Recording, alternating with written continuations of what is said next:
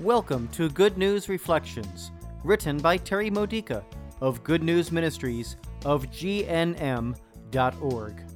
Building your faith for everyday life using the scriptures of the Catholic Mass. Friday of the fourth week of Easter. Today's theme What does your heavenly mansion look like?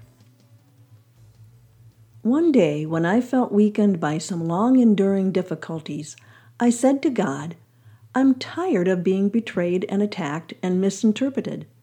I need to refocus on what you think of me and get my mind off of what others think of me.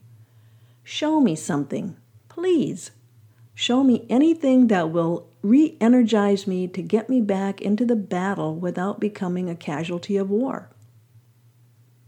God is constantly communicating with our inner spirits. When we listen, the soul communicates his message through our imaginations, using images, symbols, smells, or sounds to interpret for our conscious minds what the inner spirit hears. In answer to my plea, God responded, and in my imagination, I saw a beautiful mansion. It was not beautiful by earthly standards, Indeed, it didn't make sense in earthly terms. It was bathed in a very bright white light, but not like any light we know here on earth. It was pure light. It was God's light, and the mansion represented what Jesus refers to in today's gospel reading from John chapter 14 verses 1 through 6. This was my place, it had a very large main section with many add on extensions of varying sizes and styles of architecture. The main section was me, my life, or rather the part of my life that I will be able to take with me to heaven after everything else has been purged from me during my dying resurrection process known as purgatory. Over the front door was a huge gem, like a diamond it radiated the same light that permeated all of heaven. I asked what it represented. The answer, the Holy Spirit.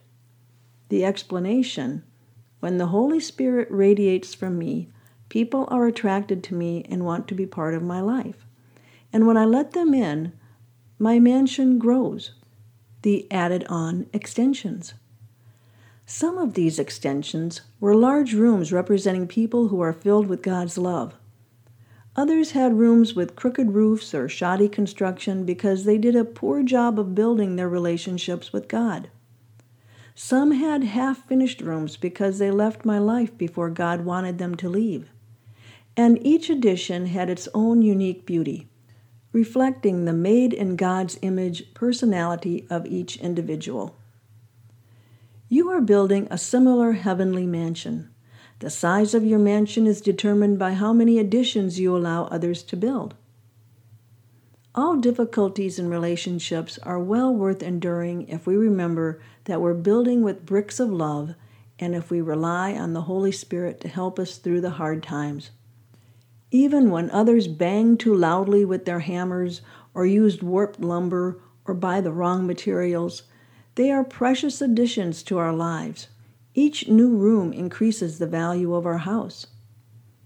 Whenever we demolish one of these additions because we don't like it, or whenever someone picks up their lumber and leaves, the result is an ugly, gaping hole. Jesus says, I am the way, the truth, and the life. He has the ultimate mansion, and our heavenly houses are additions that connect our life to His. If your life radiates the Holy Spirit, you're attracting people to your mansion, and thus you're also attracting people to God's mansion. This has been a Good News Reflection by Good News Ministries of GNM.org. For more faith builders or to learn more about this ministry, come visit our website. You'll find Good News Reflections available by email and text message, online retreats, prayer resources, and lots more to help you know the Father's love and grow closer to Christ and be filled with the Holy Spirit. Visit gnm.org today.